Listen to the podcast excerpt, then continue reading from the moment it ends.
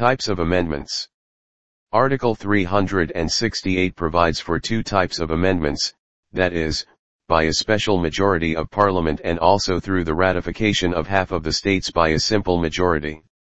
But, some other articles provide for the amendment of certain provisions of the Constitution by a simple majority of Parliament, that is, a majority of the members of each House present and voting, similar to the ordinary legislative process.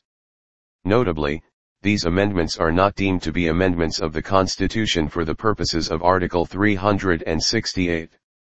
Therefore, the Constitution can be amended in three ways. A. Amendment by simple majority of the Parliament. B. Amendment by special majority of the Parliament, and C.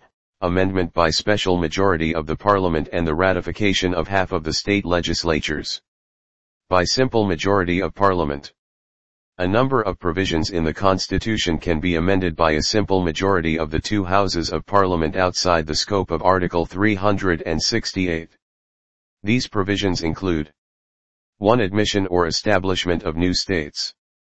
2. Formation of new states and alteration of areas, boundaries, or names of existing states. 3. Abolition or creation of legislative councils in states. 4. Second schedule, emoluments, allowances, privileges, and so on of the President, the governors, the speakers, judges, etc. 5. Quorum in Parliament. 6. Salaries and allowances of the members of Parliament. 7. Rules of procedure in Parliament. 8. Privileges of the Parliament, its members, and its committees. 9. Use of English language in Parliament. 10. Number of puisne judges in the Supreme Court. 11. Conferment of more jurisdiction on the Supreme Court. 12. Use of official language. 13. Citizenship, acquisition and termination.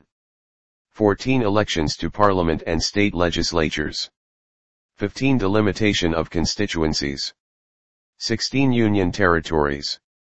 17. Fifth Schedule, administration of scheduled areas and scheduled tribes.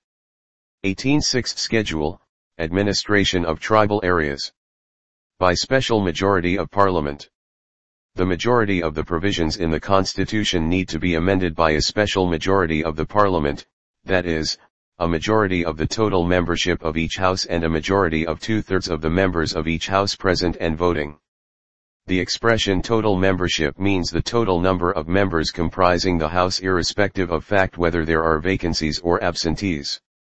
Strictly speaking, the special majority is required only for voting at the third reading stage of the bill but by way of abundant caution the requirement for special majority has been provided for in the rules of the Houses in respect of all the effective stages of the bill 3.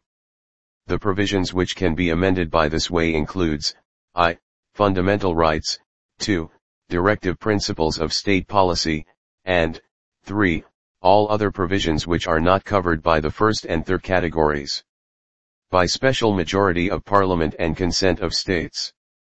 Those provisions of the Constitution which are related to the federal structure of the polity can be amended by a special majority of the Parliament and also with the consent of half of the state legislatures by a simple majority.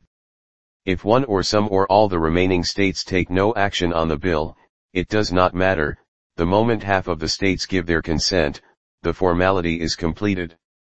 There is no time limit within which the states should give their consent to the bill.